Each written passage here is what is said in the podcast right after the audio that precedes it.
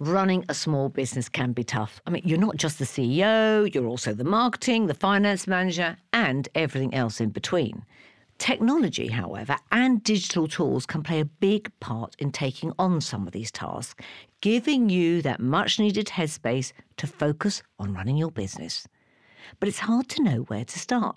Which tools are right for you? How do you go about integrating them? And when is the right time to make the investment? MasterCard's Strive UK programme has been set up to make it easy for small business owners to access the support needed to digitise, whether that's incorporating accountancy tools or new digital payment methods. Through free guidance, helpful tools, and personalised one to one mentoring, Strive is empowering small business owners across the UK to succeed.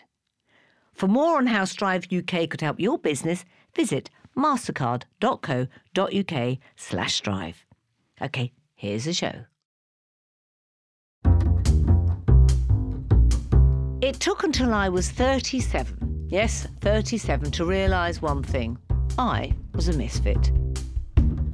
Before then, I'd always felt kind of out of step with the world. At school, you know, when everyone was toeing the line and wanting to achieve high academic results, I actually didn't care about that and I was the naughty one. As a teenager, I lost both my parents at a time when I didn't know any other orphans. My first marriage broke down as friends were happily celebrating anniversaries, and then I fell in love with a woman. All the while, I was working in the corporate environment, competing with alpha men to get to the top of the system.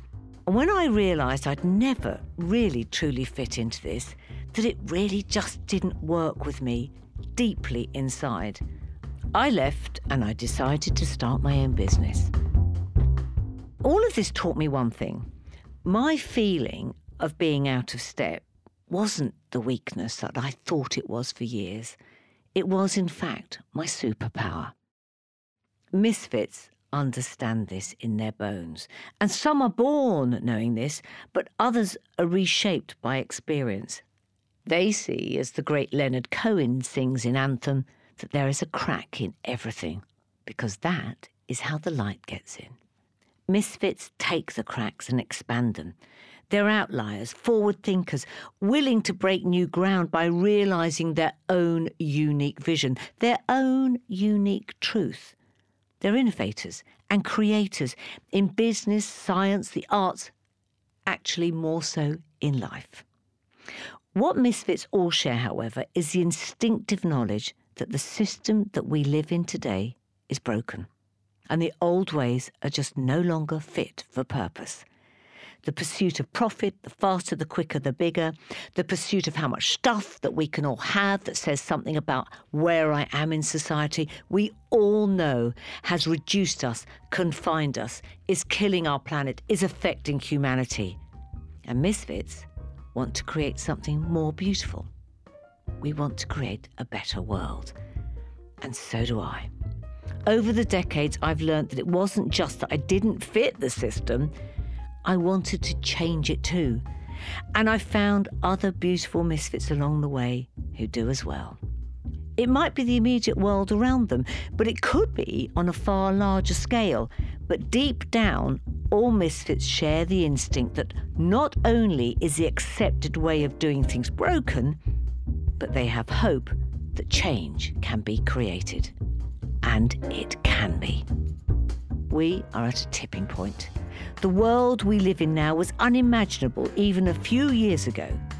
But we can either run scared or we can use this rare moment of incredible flux to recreate and embrace a new way of being.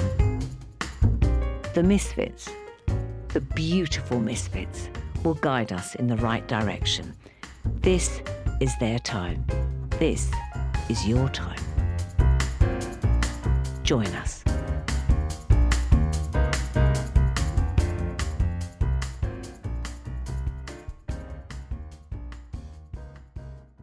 I've known my guest today for, wait for it, oh gosh, deep breath, almost, yes, 40 years. She's been called the most influential woman in fashion, and we met starting out at Topshop two of us in our 20s. She went on to put Topshop at the beating heart of cultural relevance in a way no high street brand has ever been before. Then she walked away from it all, and ultimately, Topshop, well, it never went back to those heydays. She is, of course, Jane Shepherdson. Since then, Jane has reinvented whistles, worked with Oxfam, and is now chair of the fashion rental platform My Wardrobe HQ. And the reason I'm talking to her today is because I think we share something really important. In the numbers game that is high street fashion, an industry dominated by men at the top, we defied all that. We were female, and we were driven by not money, not growth, but by creative instinct. In fact, we built careers because of it. So, how did we do it? What did it cost us? And of course, would we do anything differently? Hello, Mary. God, we've known each other for way too long. Well, I was just thinking that. When did we first meet, do you think? I when did you start? I think I started at Topshop in 1983 or four. Oh, you, were you straight from university yes. then? Okay, no, I didn't go in until 1986. I think, oh, 85. Really? Maybe okay. 85. Yeah, I remember Top Topshop 1985 very well indeed. Right, so where were you? Paint the picture. Where were you in 1985? Okay, so in 1985, I think I was probably a very lowly assistant buyer. All of the buyers at the time were very, very well groomed. They were very smart ladies. I felt they were a kind of different breed to me. I felt like the rather scruffy child, you know, that has sort of got her foot in the door. And I was already, I think, a little bit anti authority, which kind of I've always been. And I think when I met you, we kind of hit it off in a way because we were both kind of quite naughty and uh, and a bit anti-authority and always having a bit of a laugh. Yeah, I, I, think that was we, we kind of recognised each other. I think it's really true because I remember I used to come up to the buying floor. So well, I'll paint the picture. I was down in the basement. I wasn't in the glamorous buying office. Let's get this right. So I was down in the basement as display manager, and I had my little crew call out to them Mandy Tillett, Claire Bjorkgren, Carrot. They were just amazing. Across from me was the warehouse, you know, the goods outwards. So you'd occasionally come down to check some stock there. And I remember chatting with you and thinking, oh, she's just got such a great energy. And I remember coming up and seeing you on the buying floor. You were an assistant then, you weren't the buyer, were you? No, I wasn't the buyer. Who was the buyer? Well, originally it was Lynette Robertson, who was the underwear buyer, who was just terribly, she used to sort of float around as if she was a hovercraft soft, you know, heart barely moving, not a hair out of place, but very, very sharp. You yeah, know, you didn't want to do anything wrong. There was that because I, I, was at Harrods before, and I remember the buying director of the weigh-in floor was scary. These women were scary, weren't they? Oh, they really were. And they, it was all about the look, the image, and the outside, wasn't it? And we were slightly outside of that. We were these naughty little. Totally. And I think at the time, weird though this seems, I think actually Topshop was part of a group with Harvey Nichols. Yeah, it was. It was, it, a, was. It was the Burton group. That's Harvey Nichols, they owned Harvey yeah. Nichols. Yeah. And all of these wonderfully groomed buyers were head to toe Harvey Nichols. And of course, I was head to toe Topshop because, yeah. you know, yeah. I certainly couldn't afford Harvey Nichols. And also, I kind of thought, I don't really want Harvey Nichols yet. No. You know, it felt Harvey too old. It was totally old because when I got then moved across, but come back to that. I went over then to Harvey Nichols, and I remember thinking, I don't want to be here. It's where all duchesses in Knightsbridge come in and have a schooner of sherry and a, buy a little silk scarf from Chanel. This ain't me. Uh, yes. I remember turning up. It was the time of the um, really bright. What was it called when we used to wear it? It was like Bananarama time. The hair was sticking up. I'm trying yes, to think of the yes, fashion name for it. Do you remember the fluorescent socks and yes, I turned combat up, trousers, combat little vests. Yes. I turned up to Harvey Nicks for the interview. That I'm sure they thought, "What the hell is this?" And I remember the buying director, and she was dressed head to toe in Montana, Claude Montana, one of the most expensive. Oh. So there we were in these worlds. The thing was, though, I was quite a little working class girl. You weren't. Though. You were. No, well, I was. My parents were academics. I know, but that's what I suppose I wanted to get to that, and I'm yes. going to come back to talk. Your father was a mathematician, and your mother was a biochemist. How yes. the hell did you end up in fashion? I honestly don't know. My whole family's academic. My sister was academic. My brother did a PhD. I just wasn't, you know. At school, I would get by. Everyone used to say, "Oh, well, if she tried, she could do really well." And my mother used to say, "Oh, how do you know?" Maybe you couldn't. She was really mean to me then. Um, but studying just wasn't my thing at all. And at the time, I kind of thought, well, you know, well, what, what am I going to do? I'm sure, I'm sure I'll find something. And, and it was actually one of my mother's students became a buyer, a chemistry student became a buyer, and told her about it. And she came home and told me about it. I thought, well, actually, that sounds great. I could do that. You know, you, you I don't have to be a designer, and I knew I couldn't be a designer. I wasn't good enough. Um, but I wanted to be involved somehow in that world, and that seemed to me to be the perfect sort of balance for me. So, were you, because I was always one with the new haircut and the latest gear, trying to make the convent outfit look a bit better than it was. Were you that as well? Were you into fashion? Totally. Yeah. Yeah, always turning my skirts up, always trying to get away with platforms if I could do, you know, completely. Okay. So, you end up there. So, let's go back. So, you come into Topshop. Talk me through your trajectory because you came in and then you ended up. What was your title in the end at Topshop? I was the brand director. But weren't you the head of Topshop? Well, yeah, so the brand director at the time was responsible really for everything that the customer sees. So marketing, retail, the product, the clothes, Everything. uh, everything. So it's like the creative director. It is. It is. Apart from the logistics. Well, yeah, we were in charge of the logistics, but that wasn't something Yeah, that I was yeah, particularly yeah, yeah. interested in. See, Topshop wasn't very sexy when we joined, was it? Oh, Miss Selfridge was the sexy one, wasn't no, it? No, it was awful. Topshop was pretty bad. Yeah. It- pastel striped T-shirts with really naff slogans is what I remember. Yeah, and I only would buy from some of the concessions that were a bit cool. I'd never buy the Topshop stuff. I know that we were working there getting a big discount. Oh no, no, it was really bad. It was bad, right? So Miss Selfridge was the cool one, wasn't it? Yeah. And then there was Chelsea Girl, which was always a bit Yeah, down and dirty. Never really fancied a, never. girl, no. They rebranded quite well. Yeah, they did a very good job, yeah, on River yeah. Island. So just talk me through how you then, you know, you worked through it because eventually you get to the top.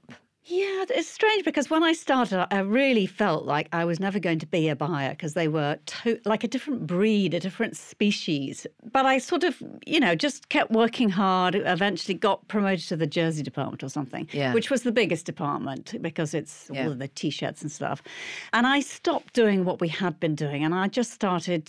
We just started bringing in collections, that ranges that we ourselves wanted, that we thought were really cool. And the more that we brought them in, the more they sold, you know, and it Yeah. was it was almost a surprise to us. We were like, "Wow, this is working. This is great." So our department became incredibly successful. So I was then looked upon with a little bit more respect than I had been before. You know, God, she seems to know something's going on here. And what it was, and what I put it down to, is that these sort of other beings, these sort of buyers that were floating around wearing Harvey Nichols, were quite disrespectful to the customer. They would sort of hold things up and say, Well, I think she'll like this. Whereas I felt I was the customer. And I also thought, I'm going to give the customer the best thing she's ever had. She's going to absolutely love this. And to me, that was the pride in it. And I think it kind of worked. So, so our whole team felt the same way. You know, so we weren't looking at getting the highest margins or anything like that. We just wanted to have the best product ever. I'm just going to stop them there because that just to me, this was your absolute creative instinct. This was you actually being the person, the customer. This was you going, I love that. They're going to love that. And I know anybody listening will be thinking, but this was fashion, it was the 80s, it was Topshop. No, the power in those businesses at the time were these absolutely sophisticated women buying Harvey Nichols. And actually, I remember whistles. A lot of people bought whistles. Yes, they which- did. And that was expensive for us. We were It- it young was. kids. I couldn't afford whistles, and all of them didn't wear Topshop. They looked down their nose at it. And this is really important to remember. So you said, actually, I am this customer. So you'd have been in your late 20s now. Yes. You know, Yes. I am at this, and I am going to dress that. Yes. Massively different. Creative force at the heart of it. So then you go on, and on, obviously your numbers count. We're in the business of profit and growth, and they go, oh, she's good. She's good, right? So you then get to the top. Yes. And again, it was all about I want to be proud of what I'm doing. I want to be proud of what I've got in my stores. And it was a constant feeling of doing that, I think. The higher I got, obviously, the more control I then began to have. I think at one point they said, when they made me buying director, they said, well, we think this is very risky because previously I'd been almost like a sort of Arthur Scargill type character, getting all the buyers together and telling the management, no, we're not doing that. So I think they were sort of slightly worried, but they also thought, oh, God, well, maybe she does know what she's doing. I don't know. And, and so as I've sort of built a, a bigger and bigger team, I brought in people who felt the same way that I did, who wanted to create something that was amazing, that was different.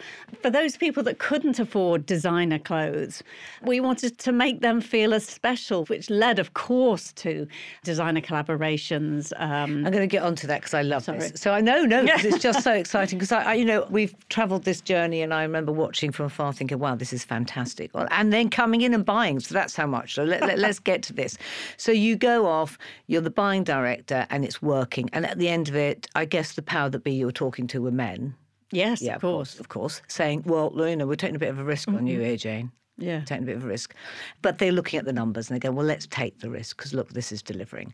And then you head it up. Because I think when I left, you know, I was doing crazy windows, which I loved, but it was still seen as Topshop was the sort of slightly, you didn't, you know, didn't boast about wearing it. We've talked about that by the time you're in the seat as heading this up, this becomes a place where not only 20 somethings, but 30 somethings and 40 somethings, and sometimes 50 somethings were coming in and buying their clothes because it was just this wonderful, brilliant, on the pulse brand.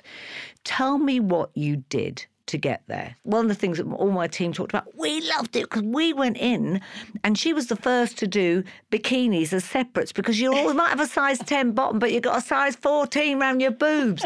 Jane did it. Jane did it. Just um, But that part of that is just because it's a woman doing it. You know, we all know that your top half is never going to be the same size as your bottom half. But, you know, that doesn't add up in terms of as a strategy or whatever for a man who's doing it. So so much of it, so much of it was down to the fact that we were a group of people who felt that we were our own customers, and we were, and we were. But you built them; they became your people. Yes. You brought in and said, Ex- "Understand this. I don't want you being swanning off and buying from whatever designer. You're part of this tribe that I'm Absolutely. Creating. So the designers that we brought in were people that would have perhaps had their own collections, but they decided to, to come to Topshop was cooler to do that. So, and then we started to say, well, hang on a minute. We were being accused of plagiarism and, you know, we were just copying the catwalk and all this sort of stuff. And we thought, no, we're not. We were better than that. We were original. Yeah. So then we started to do our own collections. We started eventually to show at Fashion Week. Prior to that, we wanted also to give back to that, that whole industry.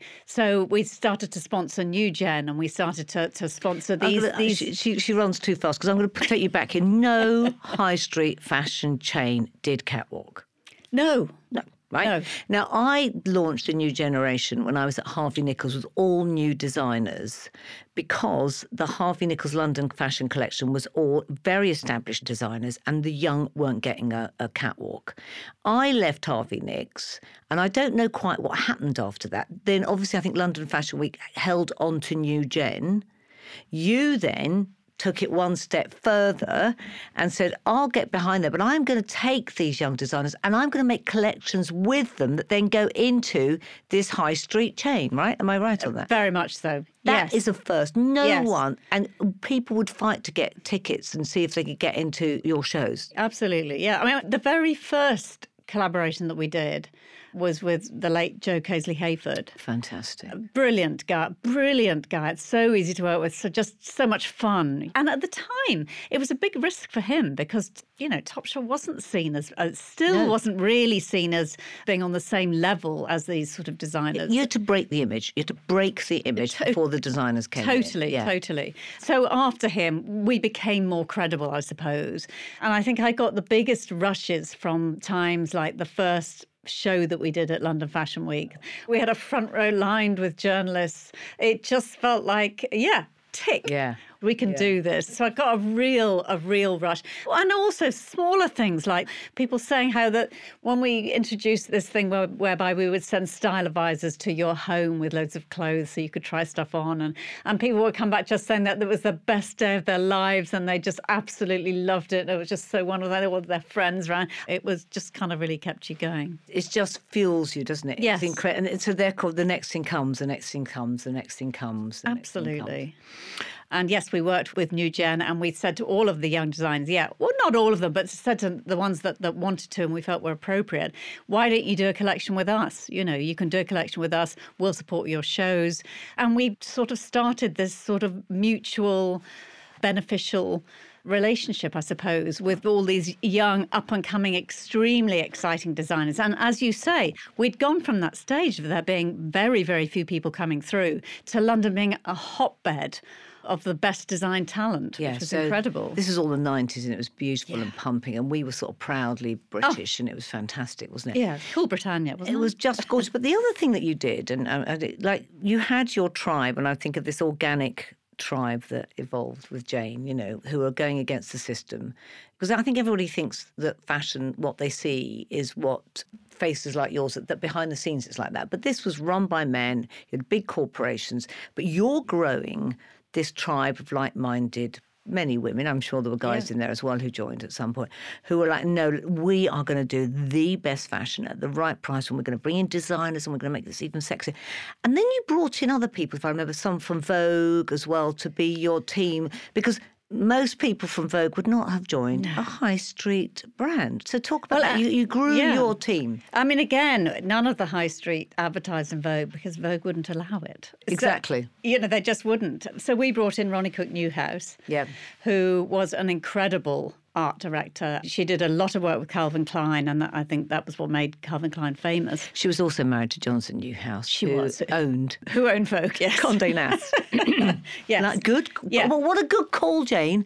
What a good call. I'll go in and get her in, like the top of the top. So no one's going to ignore Ronnie when she says to the Vogue team, "Oh, get your butt down to Topshop and work with Jane Shepherdson." Totally, totally. I, I can't take credit for all these ideas. My incredible marketing director, Joe Farrelly, just would always say to us, right, our mission is to be the global fashion brand. That's where we're going. And we would keep that in mind all the time. She would say, right, we've got to go for the top. We've got to go for the top. So, you know, we would always go for the Brilliant. best photographers, Brilliant. the best models, the best that we could afford, you know, because we didn't have, still didn't have huge budgets at the time. Oh, it was just wonderful. And I remember, like, so you, and there was another piece that, that you designed. I mean, there was so much that we could go around, but the vest, what was the vest that, that took, you know, come on, the millions that you brought into that business. the Kate Moss vest, which every did you call it the Kate Moss vest? We did call it the Kate Moss vest. We said, right, okay, let's design a vest that Kate Moss will wear. You know, Yeah. because at the time Yeah. she was the coolest person around. So um, if she will wear it, then it'll be amazing.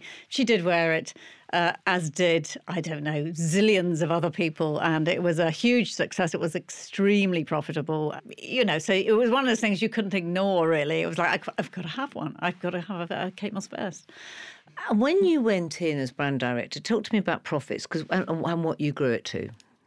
Well, when I started there at, uh, as as brand director, we I think was making something like ten million profit, which was not a huge amount of money for a business that size. And when I left, it was making hundred million. So we increased it tenfold. You didn't um, have any shares or anything like that. I had options within Yeah, the yeah. the total business. So yeah, I did I did okay. Yeah, but you Yeah. didn't get a yacht. I didn't get a yacht. No. I was thinking back even to those early days, you know, and what we accepted from a lot of the structure and the power that was there. And I, I was thinking, I remember some of the very senior directors, the male directors, were often shagging a lot of the young women that were in that business. And yet we didn't, I, I personally didn't. You just, oh, yeah, oh, yeah, he's on to the next one now. And I didn't think anything of it other than that was what was expected. Well, I, I totally agree. Yeah. I mean, I, I remember an office party that we had, and I think it was at somewhere like Stocks. And I remember having to put a chair up against my door when I, because we were staying the night there, um, because one of the directors was trying to get in. You know, and I just thought, I, I really don't want this. And he was, but the next morning over breakfast, and he was quite kind of put out that I rejected his advances because it was just the norm.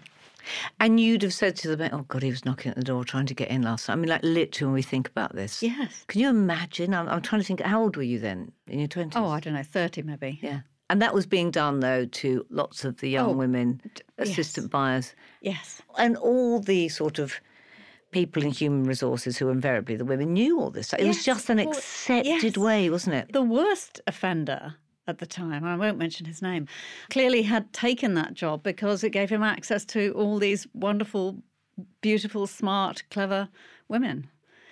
But is it that different now? That's what I, am well, not sure about I. I don't know whether it is, but I do know, and I think I know, that young women, I have a daughter who's 25, and I think she would know to just say, This has happened to me. And I think we just wouldn't have dreamt of that. That's the difference. Yes. Yes, I think you're probably right. Or going to another team member who was more senior. Like if you, she was the assistant buyer, I imagine she would go to the buyer and say, God, this happened to me last night. And maybe that buyer would be able to go, ah, this is unacceptable. I'm sure it is still happening. Yeah. Of course. I mean, it was crazy. We got, but it was just so prolific. It was so part of the culture. And, and I just look back now and I feel a bit shivery about it and think, what were we doing accepting that? Yes. I totally agree with you because it was going on. I felt that I could handle it Yes. myself. Yes, same here. But I, I now look back and I think I'm sure there's a lot of people who couldn't handle Yes. it. And what did I do for them? Yeah. You know, when I was in a position of they were my team, I looked after them. I almost put like a sort of like a dome above our team and, and wouldn't let anybody in. I wouldn't let anyone get close to them.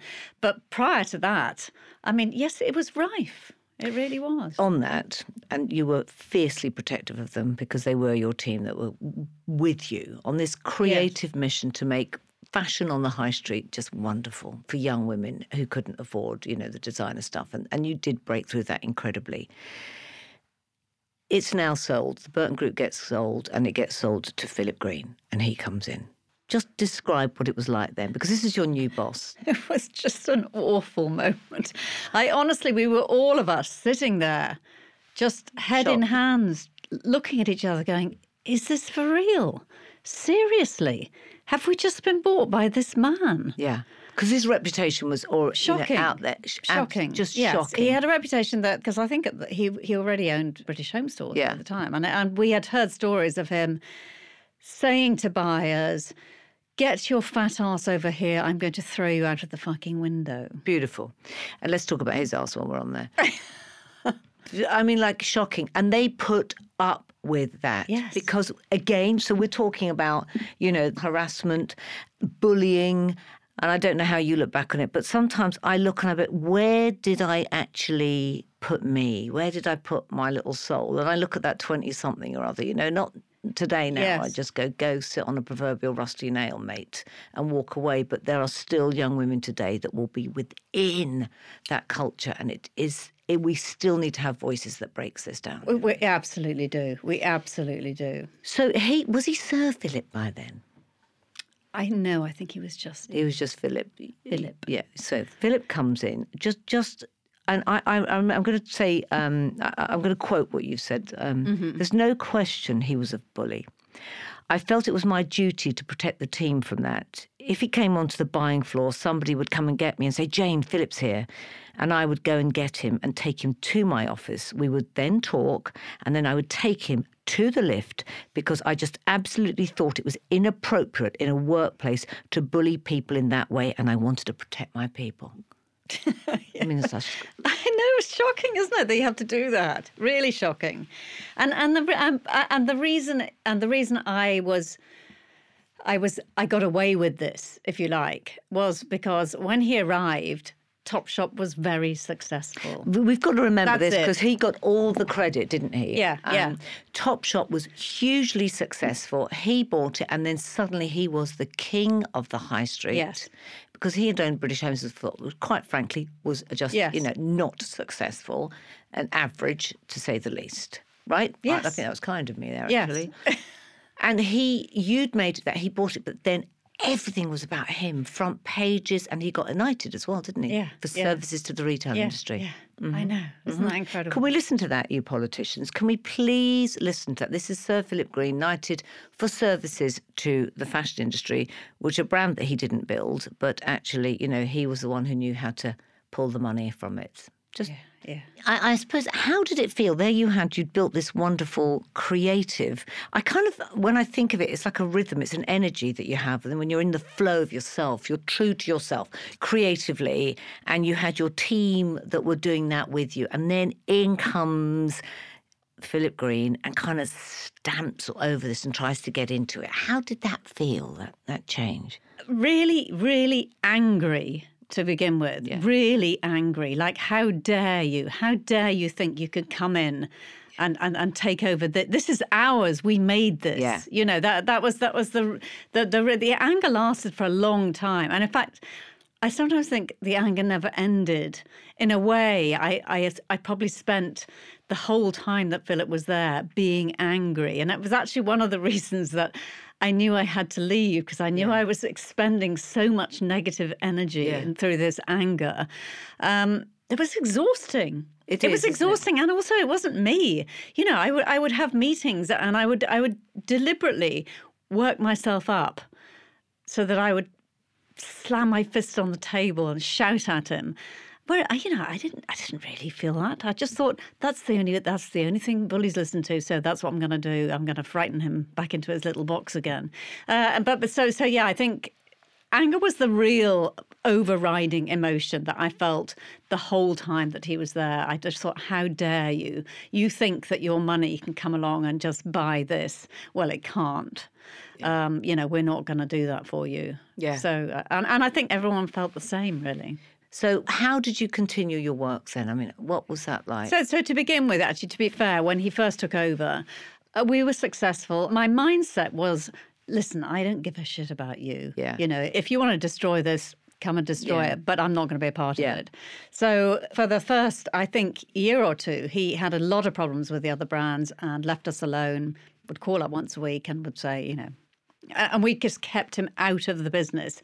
At every juncture, we just kept him out of the business. And I guess it was it was when he realised that Topshop was the only kind of shiny thing within the group that he'd bought. The sexy one. Exactly. He then thought, right, I have to be seen to be a part of that. And that, and that was when it all started to crumble, really, because we just didn't want him anywhere near us. So what know? happened? Tell, unpack that for me. Well, so we would sort of argue with him. We would just tell him we didn't want his help. We would tell him that we didn't want his contacts. We just didn't want anything to do with him and keep him off the floor, keep him away from our people. You know, just do everything we could just to sort of keep him back and rebuff him. I can remember constantly saying things like he would say to a member of my staff, he would say, Oh, look at your grey hair coming through. And I would just say, Philip, you cannot say things like that to people. Go and apologise to her now. And he'd be like, Ooh, what's the matter with her? It was almost as if he was unformed. You know, no one had ever actually told him what was the right thing to do or the right way to behave. You know, he would still tap his ash on his second in command's hand when he was in the shop so that it didn't fall on the floor. Oh my God! And the second in command was a man, of course. Of course, yeah. And he was putting his hand out to have the ash yeah, tapped in yeah. it. I mean, my please. And equally, equally. Well, he, he thought was... he was going to get money. Yeah, yeah, yeah, yeah. So he just took it. Yeah. And you never did. You fought against it. And the, and the final thing was that you left. Tell me the reason why. Was it to do with Kate Moss? It kind of was, mm. in, a, in a way, but only because he came to us one day and said, Oh, I, I was out with Kate Moss last night and uh, she's agreed to do a collection for us for, I don't know, a million pounds or whatever it was. Yeah. And I just suddenly thought, shit, he's got his foot in the door. There's no getting him away anymore. He's in. That's it. You know, yeah. it wasn't that that I thought it was a, a bad thing or whatever to do a collection with Moss. Of course, it wasn't. But it was just it gave him his into the business, and I just thought I can't, I can't be a part of this. I don't want to be. And so, you left. Yes. And it folded. How many years later? Ten years later, was it? Yeah. Yeah. How did you feel about that? Really sad, actually. So really sad. Really sad. Because I thought it, it really was an exciting business. It, it was great fun. It had a place in the British High Street. In the I, British I, culture? Yes. And I think we lack it now. I think we totally, well, we've lost it, haven't yes. we? There isn't one. No. I don't think there is one. No. They're all the internationals. Yeah. And the beauty of it is that it was that cultural resonance of what was happening, particularly in the 90s. It just felt it had its finger on the pulse so much that designers would be going in to see what you were doing. And I thought that was just exquisite. And I think he probably thought, you know, here I am and I'm going to milk this to the nth degree. And I'm out there being able to sit in front rows at catwalk shows because I'm fit. Yeah, it was. I can't do the face that James got opposite me, you know. I just can't. Um, but you left, it's collapsed. And here we are. And you say, I now feel responsible what we try to do is make the high street more compelling, more beautiful, more fun. But I'm actually I'm guilty. I'm very much part of the problem, and the problem we're talking about now is fashion, really, and what it does to the planet. Yes, I know. And I was thinking about this the other day. Actually, is that back in the 80s and, and, early 90s, we didn't even consider the environmental impact. We knew about the social injustice that was happening, but we did not know, we didn't even think about the environmental impact. In fact, it was probably only 10 years ago that we actually began to yeah. realize that it was the second biggest polluter. I mean, obviously, now you look at it now and you think, how could I not have known? But we didn't. I remember though I, when we did sort of think because it was all starting to go offshore from the UK, yes. wasn't it? So you'd have been at the heart of that. Everybody started to go looking for cheaper, cheaper, cheaper. How can we make this cheaper? How can we produce it cheaper? Value was the only thing that was that mattered. But even then, I remember reading a book and it was saying you've got to be careful stopping these factories. You know, uh, we know that they're being underpaid, but actually, if we pull out now, they're not going to have a life. So it's actually good for them. Do you remember that? that I, I, I, well? I totally remember that. And I think to an extent that's still going on. Yeah. And, and to an extent, it's kind of the right thing that if a factory is doing really terrible things, the first thing to do is to try to make them do the right thing. Yeah. And if they then won't do the right thing, then to move your production elsewhere. But yeah, I mean, that race to the bottom was incredible. I think it's still going on. I mean, I think at yeah. the moment, probably Bangladesh is where most things are being produced now. Because when you were there, I mean, fast fashion, had it, that was never a word that was used. When did that come in? I'm not sure because I remember doing an interview with somebody and somebody said, Oh, well, you invented fast fashion, didn't you? And I sort of said, Well, you know, we, we never called it fast fashion. No. And it actually wasn't that fast. You know, our, no. lead, our lead times were actually sort of two or three months. So they're nothing like they are at the moment. But who know. broke that? All that yes. lot that came on fashion it went cheap, cheap, cheap. I remember feeling a sort of chest pain actually, even watching it and thinking, where are we going to go with this? But even yes. then, even then, I didn't think we're killing our planet. No, I know. So fashion is obviously changing on the outside. And, and you talk about everybody being on a sustainability trip. And we all talk about that. And I know you don't like the word sustainable, do you? Not really. No, no. no. I think because res- I don't think it responsible is. is a better word to describe what we should be doing most people know this is on the agenda and they can't get away with it, you know. And there's some trying to get away with it, and there's some who are trying to make yeah. change happen. I think in a decent enough way. But how much do you think it's changed on the inside in terms of you know really taking environmental responsibility seriously? I mean, there's still male dominance at the top. You I don't, don't think know. it's. I, I really yeah. don't think it's changed. In fact, a report recently into greenwashing showed that the vast majority of high street brands are making claims that are untrue and that they're actually not really doing anything at all. For me, it's just like, where do we go with this? Do you and I created yes. a monster here, you know that? Yes. Totally. I know. We made it compelling. We made it exciting. We made people want to buy something new every day. And I think that story, that marketing story, and I, I, think about it, is the one that actually needs changing. The system needs changing. We need to look at the whole production. We need to look at how we're making, of course, but also it's the stories of what aspiration is that we need to change. But then you look at social media and think, is that going to happen? I don't know. I have agonized over what to do for the last probably five years since I began to think about how can I use the experience that I have in mm. some way to change our relationship with fashion we we have to move it away from just thinking, oh yes, I can buy a bikini for a pound, I can chuck it away. But we also have to offer something else instead. We have to offer something that is attractive or find ways of producing fashion that doesn't impact the planet as much as that it currently is.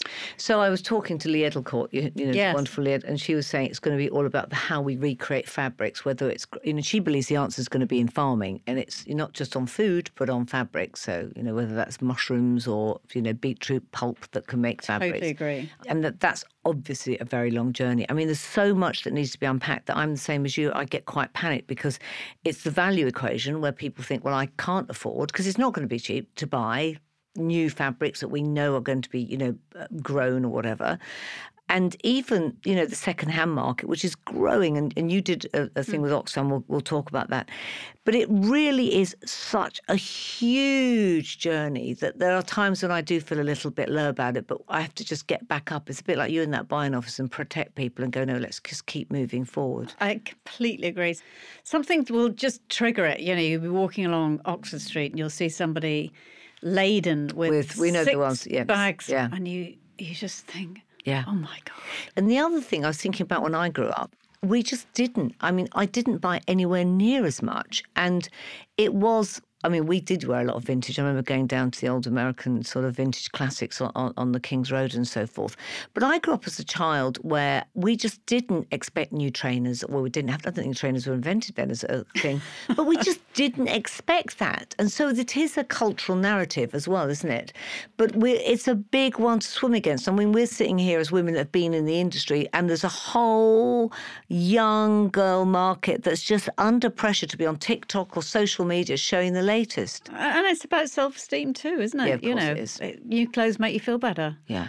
So going back, you left and then you went to work at Whistles. In fact, you bought a share in Whistles. We didn't you? bu- yes, we we did a management buy-in of whistles um, after after I left uh, Topshop. We we kind of had a look around to see which which businesses were out there and which, Who's we?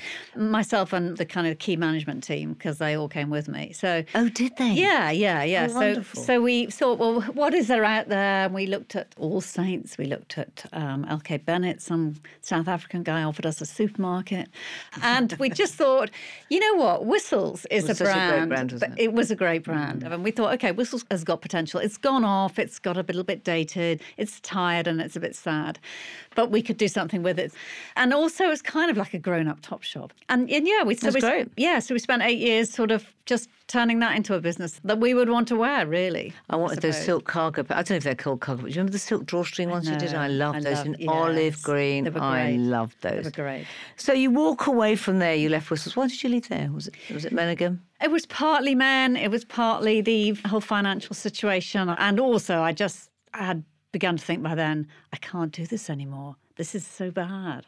I can't bring more clothes into the world. We don't need them.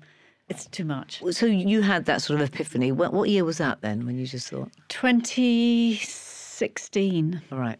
Were the messages that were coming around? Were you sort of you know from TV and Yeah, I remember. Do you remember Stacey Dooley's documentary that Yeah, she did about brilliant. water? Yeah. There's the whole sea drying up because of the water they were using in Uzbekistan to grow cotton.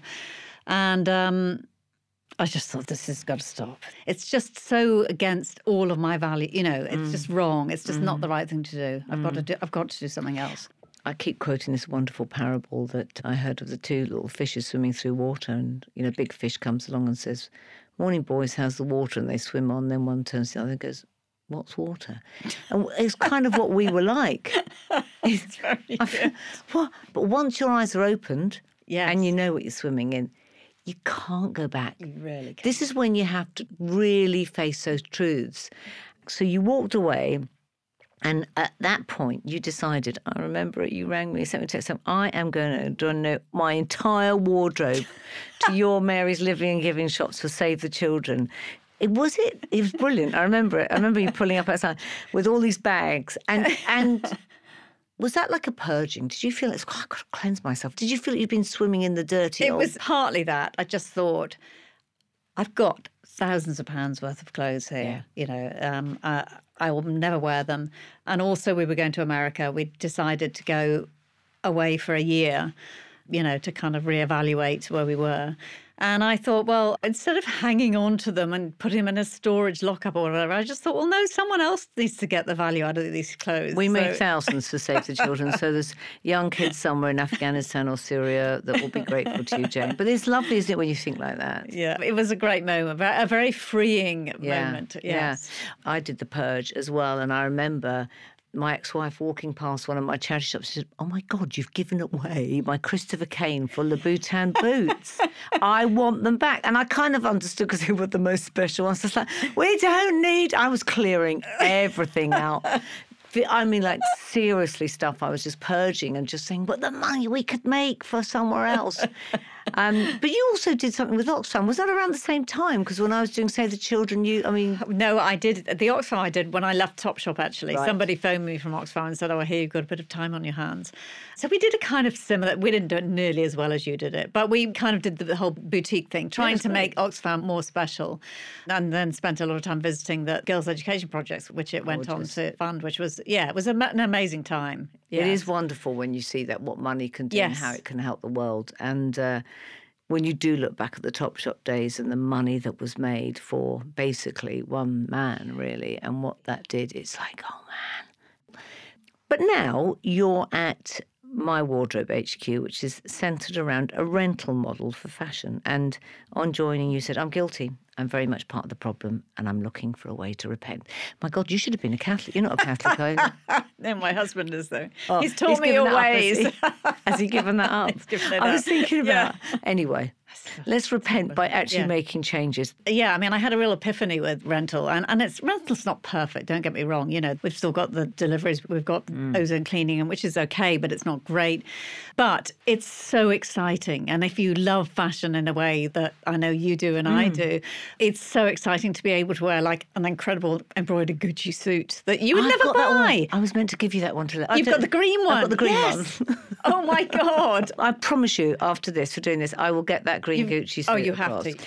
And how much do you hope? Because you know you're you're a big name in the industry. How much do you hope that they're going to take notice of what you're doing at, at My Wardrobe in terms of other businesses doing like-minded stuff? Well, we have found in the last couple of years, because as well as having the My Wardrobe website, we also do what we call a kind of white label for other brands, which is becoming a bigger part of our business. So, therefore, other brands who want to do their own rental, we will do it for them and it'll basically be branded for themselves. So so we're getting an awful lot of oh, people who are now clever, coming clever. to us who are saying, right, I need to incorporate this into my model. You know, it has to be a part of it. That everyone's realised that both resale and rental has to be a part of, of the Yeah. mix of, of what they're doing, which is fantastic. It's it's something. It's a start.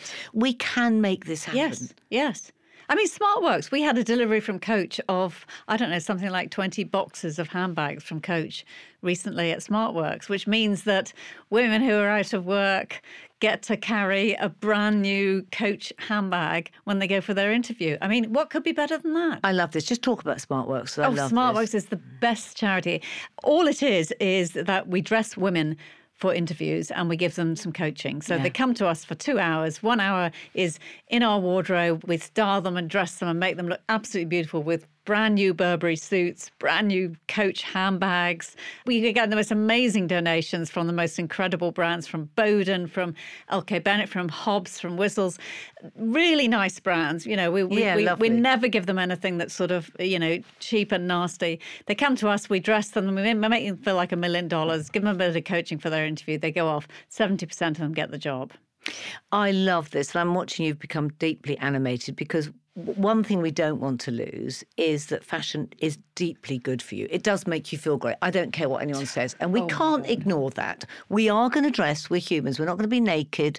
We are going to dress. And it does make us feel better if we've got that right outfit and what it does to self esteem. I mean, one of the interesting things I heard, I remember hearing this doctor saying that he knew when people came in to his surgery by how they dressed whether they were depressed or not because they hadn't bothered and they hadn't got the energy or the self esteem to dress well. And actually, that shows the power of what fashion Yes. done well Yes. With oh, the Oh, oh, oh heart. oh, c- completely. can do. For you. Completely. We had a, a woman who came in on Wednesday this week, very fed up, hating her body, hating everything about herself, really nervous about this interview that she had.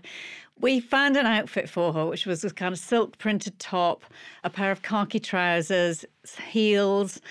And a beautiful handbag and, a- and a jacket. And, and she looked up into the mirror and started crying. And she just said, Oh my God, you know, I look like I look like someone who's worthy. I look like someone who's going to get the job. I mean, Oh, look at me. I'm always, oh, I'm so you're right, crying. yeah, she is. Uh, yeah.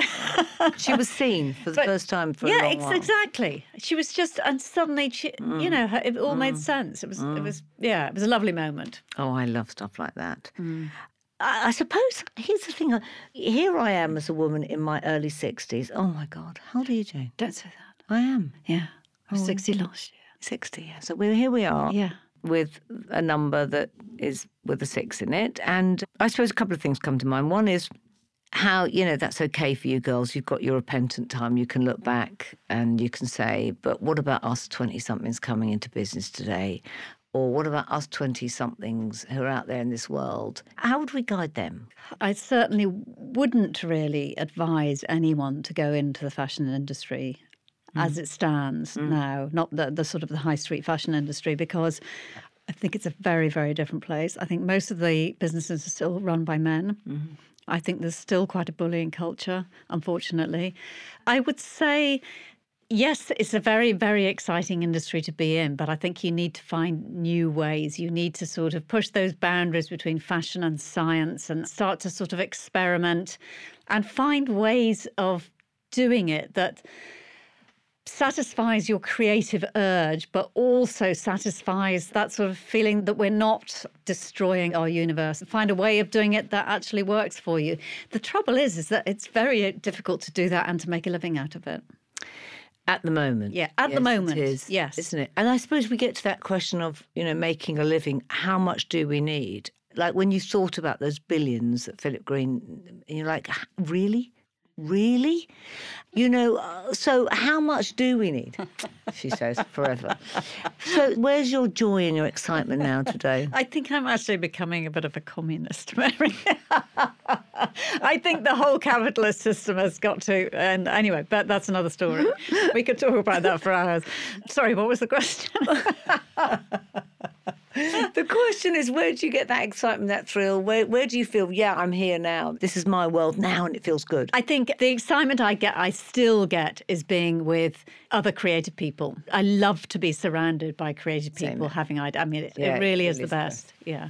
And I suppose those creative people that we need to be th- are the ones who will get us out of this mess. Yeah. Isn't so. it? I really hope so. Yeah. It's a lot on their shoulders. And ours, we're still here, love. We're still here. So the million dollar question I ask you after this is because you come and go, "Am I a misfit, Mary?" or just I listen to know, you. I know. I was. I Do was- you think of yourself? I was. I thought I was slightly affronted. I thought, does she think I'm a misfit? But yeah, I- yeah, I think I am actually. I think I am. I, I've never really felt that I'm the type of person that would do that job or, or would do what I've done. But yeah, that was the wonderfulness of you is that you weren't, you didn't fit in with the system. Whether there's women who were the buyers who did the glamour, posho, each to the the male power that was at the top of it. All the time you went with your heart and with your creativity. And someone said to me, "What was Jane like?" I said, "Oh my God, she's wonderful. She's generous. She's kind, but she's steely with heart." Do you think that's fair enough? Do you think that's fair oh, enough? You are. You get it done, don't you? Very- I oh, yeah, yeah, yeah, oh, yeah, yeah, Oh yeah, yeah, yeah. Oh, yeah, I get it She's now. now drawing a little tears, going, "Oh yeah, yeah, yeah." She's back on. and just lastly, hope. Do you have hope for the future? I do actually. So do I. I do. I think you have to. One of the things I do, we invest in these small fashion businesses that are going to be the future of the industry. So they're the people that do microbial weaving to create Fabulous. leather. They're people that grow cotton hydroponically using 90% less water. They're the future. You Yeah. know, they're these incredible young business people who have just thought it cannot go on, but I can do something about it. Yeah. And, and things like that give you hope. Well, see, I've just got this image of you now. This is your new tribe, isn't it? Mm. protect them. I'll protect you from the. What was that line from Frankie Goes to Hollywood? That used to play in Topshop. Do you remember that? All, the, time. all the time. Jane Shepherdson, it's been an absolute pleasure. 40 years on. Love you, kid. It's been a delight.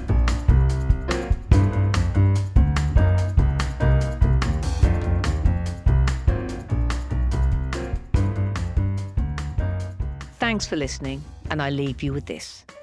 Don't you dare, having listened to this podcast and be inspired, think that the care of this world is always someone else's job. It's not, it's yours. Every one of your actions counts. Make it happen.